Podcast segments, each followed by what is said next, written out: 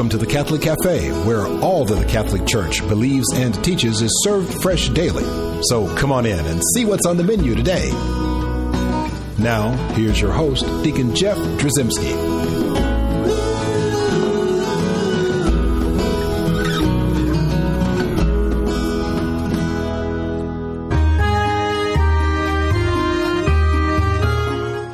Greetings and welcome to the Catholic Cafe, actually the French Catholic Cafe. This is Deacon Jeff sitting in a luxurious corner booth of said French Catholic Cafe. I'm sitting here with Fra Tom Mulligan. Good morning, Deacon Jeff. So Yes, good to have you here. Another sunny day, which is another miracle. Exactly, many miracles in Lourdes, and it's uh, It was raining pilgrimage. earlier. Well, yes, and pretty much every day has every kind of weather. I think you're you right. Pretty much count on. Uh, but the pilgrimage is going wonderfully. Another day of pilgrimage, and I think we're also here for prayer. Oh, amen. We'll talk about prayer, and so we we brought in the, what we call the Master of Prayer, but the Grand Master of the Order, His Most Eminent Highness Fra Matthew Festing, who's the Prince and Grand Master of the Order of Malta.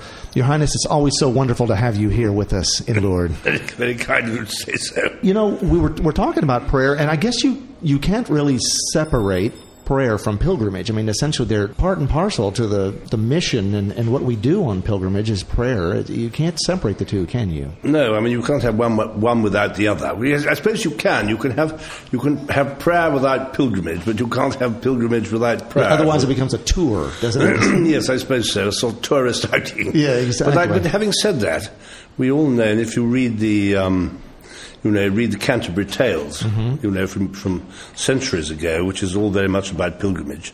They all they had a very good time as well. Yes. A lot of it was spent. Well, firstly, of course, all the tales were the, were the stories they told as they walked along. That's right. And then they obviously got extremely drunk most nights in various pubs and enjoyed themselves very much. Yes, as far I, I can see. remember as a as a young man reading those and, and being ashamed of That's community building, isn't it?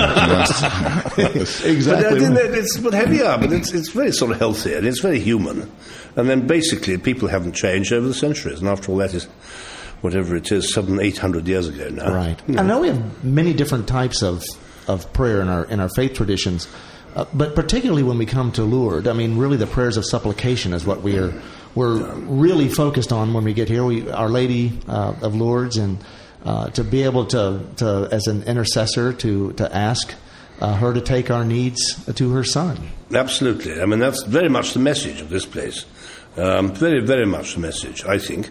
And I remember years ago coming, and somebody who was with us wasn't a Catholic, and they were, they had, I don't quite know who brought them, and I think they didn't know what to expect when they got here, and they were v- very much surprised by the nature of Our Lady's intercession, if you see what I mean, because of course in their tradition, it's something they'd sort of never met before. Right. And they were, I remember them saying, you know, how struck they were by a completely different aspect to their, their whole religious experience, really, and certainly their prayer life.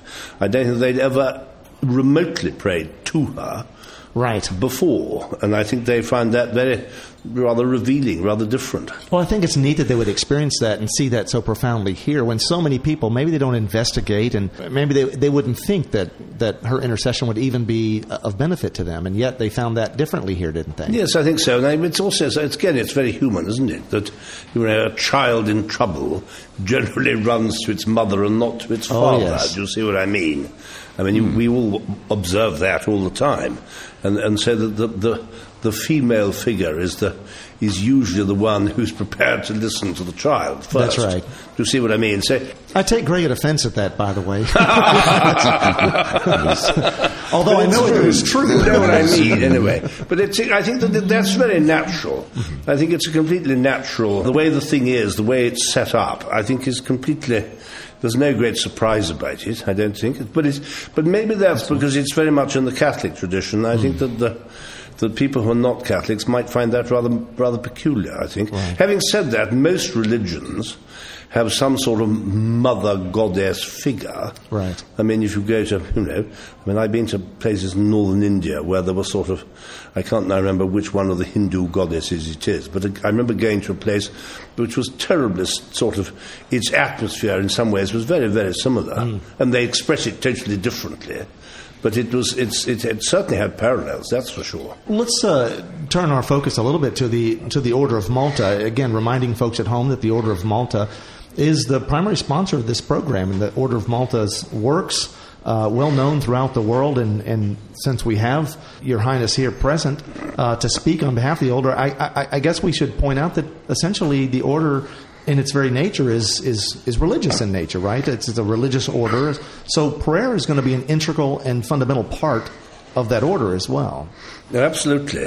I mean, it's certainly something, if, if you look at the sort of our regulations and commentary in the order, which all the members have, um, it makes it very abundantly clear that prayer is very much part of what we do. Um, and it, you know, I was brought up, I was educated in the Benedictine monastery where they had the, this, I don't know whether you, what you call it, but certainly they used to quote um, this business of laborare est orare, so to work is to pray. And so the, the, the Benedictine theory is certainly that everything you do should be a prayer in itself. Um, I sometimes wonder when I'm doing something which I very much dislike. I suppose it, I sometimes well, wonder how prayerful it is. wasn't it even St. Paul who said to pray always? And then I also grew up in Benedictine tradition, and I think that the interesting thing is, is I heard exactly the same thing. No matter what we do, mm. even when we're sleeping, where we can be praying as long as we're doing God's will. Mm. So we must always strive to do God's will. Yes, I think that's true. And also, various people have made sort of, sort of slightly side handed comments on it over the centuries. I remember there was a, a celebrated that Cardinal Hume said that in order to pray successfully, you need to be relatively comfortable, mm. but not too comfortable. Yeah, right. exactly. because then, then we fall into deep prayer, don't yeah, we? Yes. yes, exactly.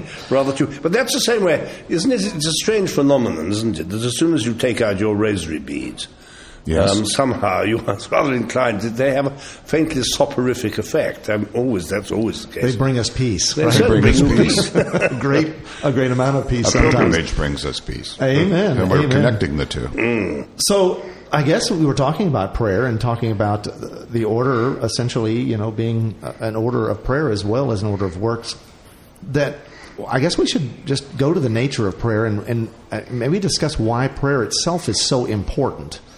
Right? But a lot of times we don't stop to think about why we pray. We're taught to pray. Mm-hmm. I imagine as a young man you were you were formed uh, in prayer and, and you knew that you said your prayers. You, you, you, you did these things sort of regimentally. Mm. And it's good that we do those things, but sometimes we may not stop and pause and figure out why it is that we pray. And so maybe I would ask you from the perspective of, I guess, modeling your behavior to, uh, to the to members of the order uh, your own prayer life and why you feel prayer is so important. Well, I, I think as a professed religious, like Tom and I both are both that. One of the things that we both have to do, and you too as a deacon, we have to um, say our prayers every day. We have to say the prayers of the church. Would you know, the, the, the liturgy the, of the hours. Liturgy of the hours. Yes. That is prayer in itself. Um, and so that's, you know, that's fundamentally part of your day. That's the first thing. So it comes naturally, I think.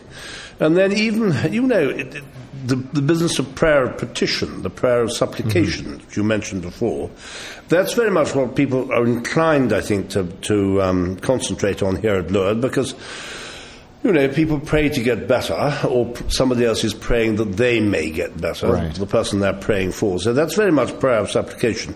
And then the thing then develops, or should I think develop, into a prayer of praise as well.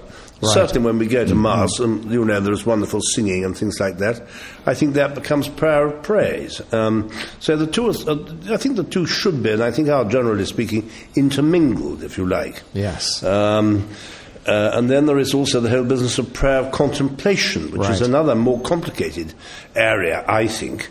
Um, again, trouble is the prayer of contemplation, if you're, but most of us, me hmm. included, that again turns into prayer of sleep if you're yeah. not too careful. you're very contemplative, I've heard. Yes, very. um, but I mean, that again is, and I don't think that necessarily matters. I think, I, so, I well, I hope anyway, I hope that that Almighty God is He's pretty forgiving. I think He's pretty understanding about how we are. Um, and I, you know, you do occasionally meet people. They're usually somebody like a contemplative monk. I mean, you do meet people who spend hours in prayer. Mm. And there, after all, there are communities mm. who exist in order to pray and really don't do anything else. Right. But you, I think that takes a very special sort of person. right, there's a there's a Poor Clare monastery right up yeah, the road, sure. and they're you know cloistered and yeah. You only see the little lady, the little nun in the gift the little shop. extern sister. exactly, yes. exactly. But, but you don't get to see the others. You don't get to see the others. But I think that that, that does, um, you know, it, it, it, obviously. It obviously requires a special person mm, to do that. I think. I think. It, yeah. I think it's a very special, a very special vocation, um, and I think um, some people are called to it, and some people are not. Um, other people, I think, find any form of prayer very difficult. I right. think it's quite, I think it just, you know, we're all different. We're all somebody, you know, we all have different talents, I suppose, is the answer. Um, your Highness, have you, have you I mean, in your lifetime, have you always had that spirit of prayer, or did it develop over your, your time? Well, I suppose in my case, I mean, I don't think I'm very good at it. In fact, I know perfectly well I'm very bad at it. But I think it rather depends on how you're brought up. Mm-hmm. Um, I mean, one of the things that I from a very early age, ever since I can remember, if I got in the car in particular with either of my parents, not just going from where we lived to the local village, but if you set off and went anywhere a little bit further, the first thing you did on getting in the car was to say your rosary. Right. Always, on every single trip. Wow. Um, and that was something which is perhaps now is now rather out of probably rather out of fashion, but it's something that we all always did. And uh, if, you know when you when you first became aware of it, age mm-hmm. two or three years old, right. It then became something which was completely natural to you. Right. And I then, of course, assumed that everybody else in the world did the same, and then found, to my surprise, rather later on, that actually wasn't quite the case. But, but I mean, there is uh, certainly that was an, a very, very basic grounding. Um, and I don't think my parents were they were, I think they were quite pious, but n- they were neither of them lunatics, that's for sure. Right. Well, beautiful. So we have lots more to talk about in terms of prayer, the power of prayer, and connecting prayer to pilgrimage uh, when we come back. We'll take a short break. Before we do that, I'll remind folks at home we have a great website, thecatholiccafe.com.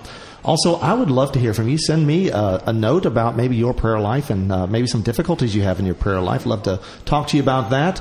Uh, send those uh, emails to Deacon Jeff at thecatholiccafe.com. And with that, we pray that you'll be right back with us.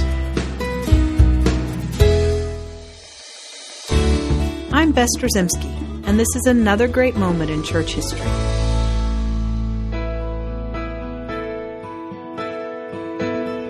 Born in the year 251 in Egypt, St. Anthony of the Desert rose to become the father of monasticism.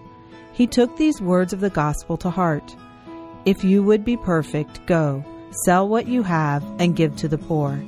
As a young man of 20, he gave away his vast wealth and went to live in poverty and solitude in the desert. St. Anthony fasted on bread and water, only eating after sunset each day. The fasting strengthened him for the many spiritual assaults he would endure. Much like Christ's 40 days of fast in the desert, he was tortured by demonic spirits and tempted to great evil. But his strength and confidence in God never failed him. St. Anthony was known to have said, The devil is afraid of us when we pray and make sacrifices. He is also afraid when we are humble and good. He is especially afraid when we love Jesus very much. He runs away when we make the sign of the cross. Christ never abandoned him during these trials, but only made him stronger for his great vocation. St. Anthony's reputation began to grow, and he gathered many followers. He was known as a miraculous healer. He became a spiritual counselor to many and recommended a simple life based on the Gospels. He was finally convinced to found two separate monasteries and began a rule of life for monastic living. The monastery St. Anthony initiated were the first to be started, and thus began the great tradition and history of monastic life in the Church. These pioneering monks practiced prayer, fasting, and almsgiving and lived a life apart from the world in constant reparation for their sins and the sins of others. It is said that two Greek philosophers once came to St. Anthony because of his reputation for wisdom. He told them, If you think me wise, become what I am, for we ought to imitate the good. Had I gone to you, I should have imitated you, but since you have come to me, become what I am, for I am a Christian. St. Anthony lived until the ripe old age of a 105 and died peacefully in a cave near the Red Sea. He is a great witness to the simple life of prayer and fasting we as Christians are called to live. St. Anthony of the Desert's feast day is celebrated by the Universal Church on January 17th. I'm Bess Trzymski, and this is another great moment in church history.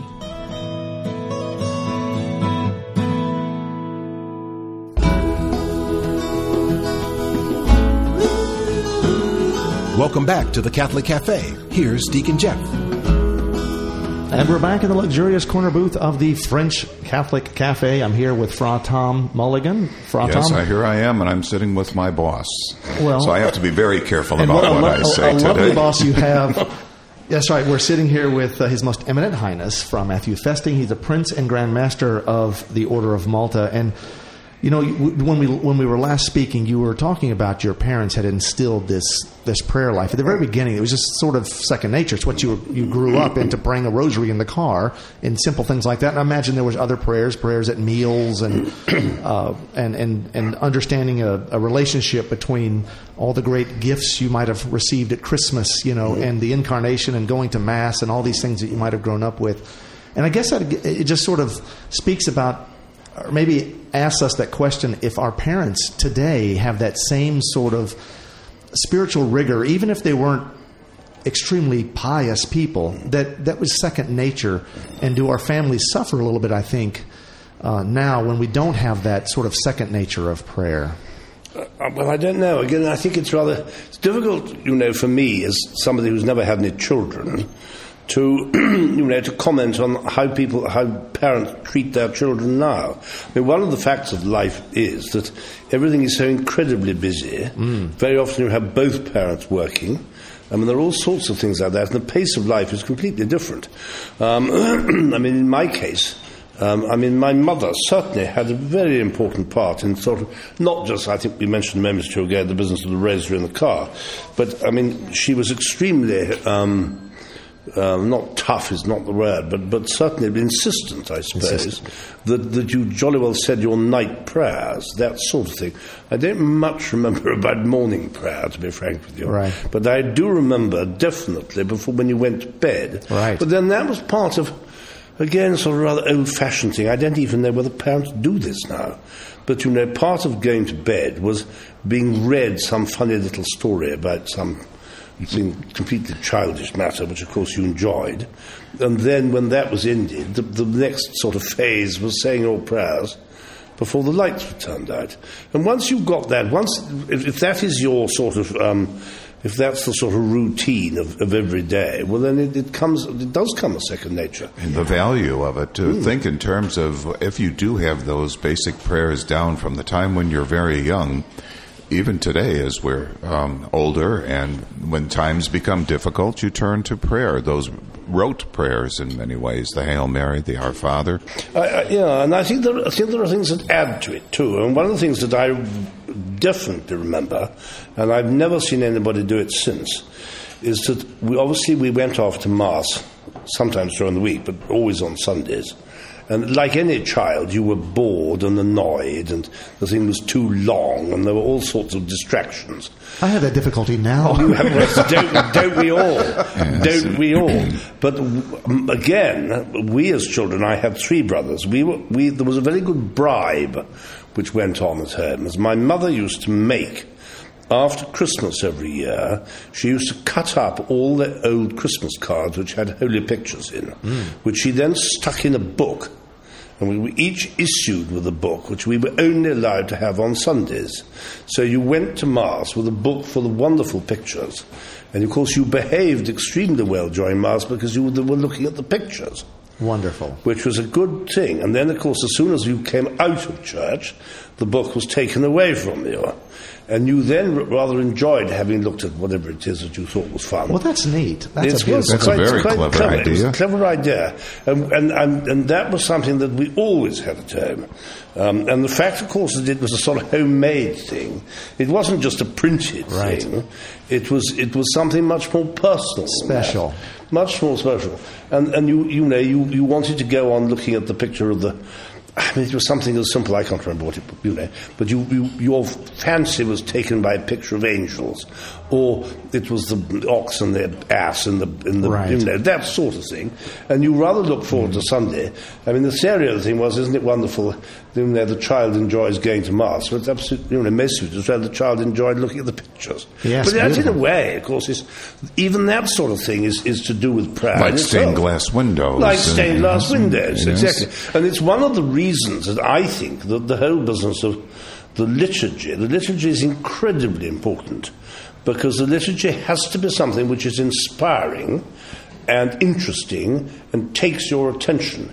If, if liturgy is, is just completely ordinary and the same Sunday after Sunday after Sunday, and it's completely sort of matter of fact and um, something which is not too different from your everyday life, well, you're not you're not exposed to, to the business of, of, of picking up on it at all. Which is one of the reasons is I think that modern literature sometimes is not very helpful because it's it's too um, it doesn't give you time to think. It doesn't give you time to pray. It doesn't give you time to because you're permanently hopping up and down, answering. Um, you know, the, there's a, there's too much going on. Whereas the old mass. Um, you know, it was quieter and much more sort of reverential, if that's the right I think word. the church refers to it as sacred silence several Sacred times. silence, Where exactly. Mm. there's an opportunity for you to reflect upon what you've just either heard or what you're getting ready to do or what you've just received. Yes, I think there's a lot of, lot of truth in that. And I think that, you know, one doesn't want to go mad about it, but I think that there's no doubt about it. It did have a very good, it, it, but there was a very special, it had a very special nature, that. Right. And I think that, again, taught you how to pray. And I mean, sometimes people criticize it and say, well, you know, people didn't understand Latin, so what were they reduced to doing saying their rosary? Seems to me to be rather a good idea. Yeah, right. Yes, More rosaries exactly. might have been prayed. Absolutely. I don't know what it's like across the pond there, uh, you know, but, but our liturgists and our music ministers, we'll call them, uh, you know, love to fill every little bit of time with some kind of musical ditty in between as, as the as the priest is making his way to the ambo or as the deacon is preparing the altar. There's some kind of little music playing, and sometimes it's nice for there to be absolutely nothing going on. It seems like we've even forgotten to have the the church quiet before mass begins, and this is going back to It becomes a meeting place or a greeting place, doesn't And it? uh, uh, I can understand that, but there's a place for it, and uh, it doesn't really put you into the right mindset. And all of a sudden, the mass has begun, and it's almost um, it's a problem. It is a problem, and I think it's also I think it's to do with it's to do with different national traditions. Frankly, I think, um, um, and I think what works in one country doesn't necessarily work in another. But I mean, I've had to adjust, having been brought up in England, that has one tradition which is very largely musical at church. Right. Whereas um, now I spend most of my time in Rome, and it's a completely different approach. I mean, um, much less music um, and in many ways better for it, in my view. I mean, endlessly repeating. Um, I mean, obviously, some some hymns and things are wonderful, but but and of course, a, a very much prayer. Um, in themselves, but you know, endlessly every single Sunday having the same dreary old hymn that everybody knows by heart and has got so bored of they don't even bother to sing it. Right. And and and you know, I think that there are. I think that, that sort of thing needs it needs thinking through. I think.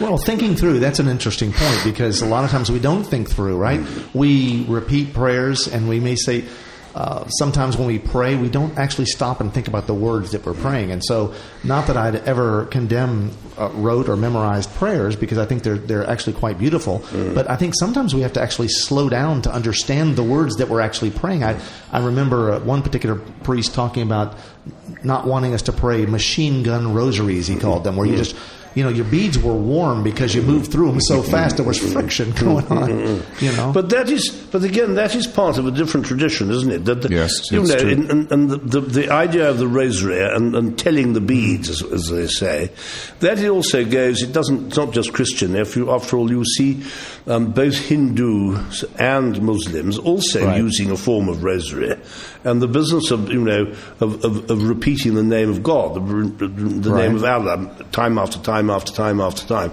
and again that's by rote. But equally, in fact, it's it's it's something which is it's actually rather. I mean, I've never done it in that particular form, but I mean, it's obviously soothing to the mind, Right. And it, while you're doing it, it means you can contemplate on things. a contemplative or a meditative kind of. Yeah, that's right. And you see, after all, the whole point of the rosary, or one of the whole points of the rosary, is to meditate. You, the thing is done by rote, and you're and you're just cracking on with it, if you, if you see what I mean.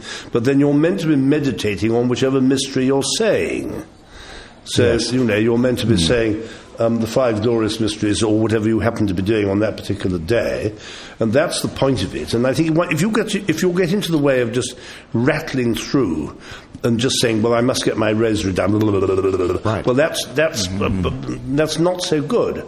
But if in fact you, you are able to to actually work as it were, concentrate on the Annunciation or the Visitation or whatever it is that you're meant to be thinking about in that particular um, decade of the Rosary. Right. That's that's an aid. You know, that's an aid to a different sort of prayer. That gets you towards the business, I suppose, of contemplation. Right, and maybe to sleep. Right, for some of us who. Yes. Well, said he cynically. yes. Yeah, Your Highness, thank you so much for being here with us, enlightening us, uh, helping us to, to, to contemplate prayer, to think about prayer, and really to, to revisit our own prayer life. Really interesting perspectives. Thank you very much. That's We're so glad you were here. In fact, what we should do is offer a prayer to the Blessed Mother, to Our Lady of Lourdes. Very good. Hail Mary, full of grace, the Lord is with thee. Blessed art thou among women, and blessed is the fruit of thy womb, Jesus. Holy Mary, Mother of God, pray for us sinners now, at the hour of our death. Amen.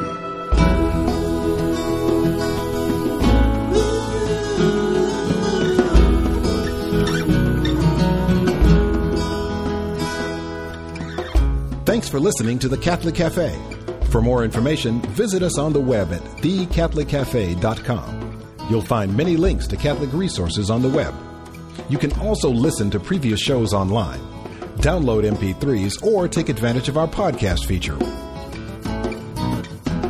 If you'd like to contact Deacon Jeff, send an email to deaconjeff at thecatholiccafe.com.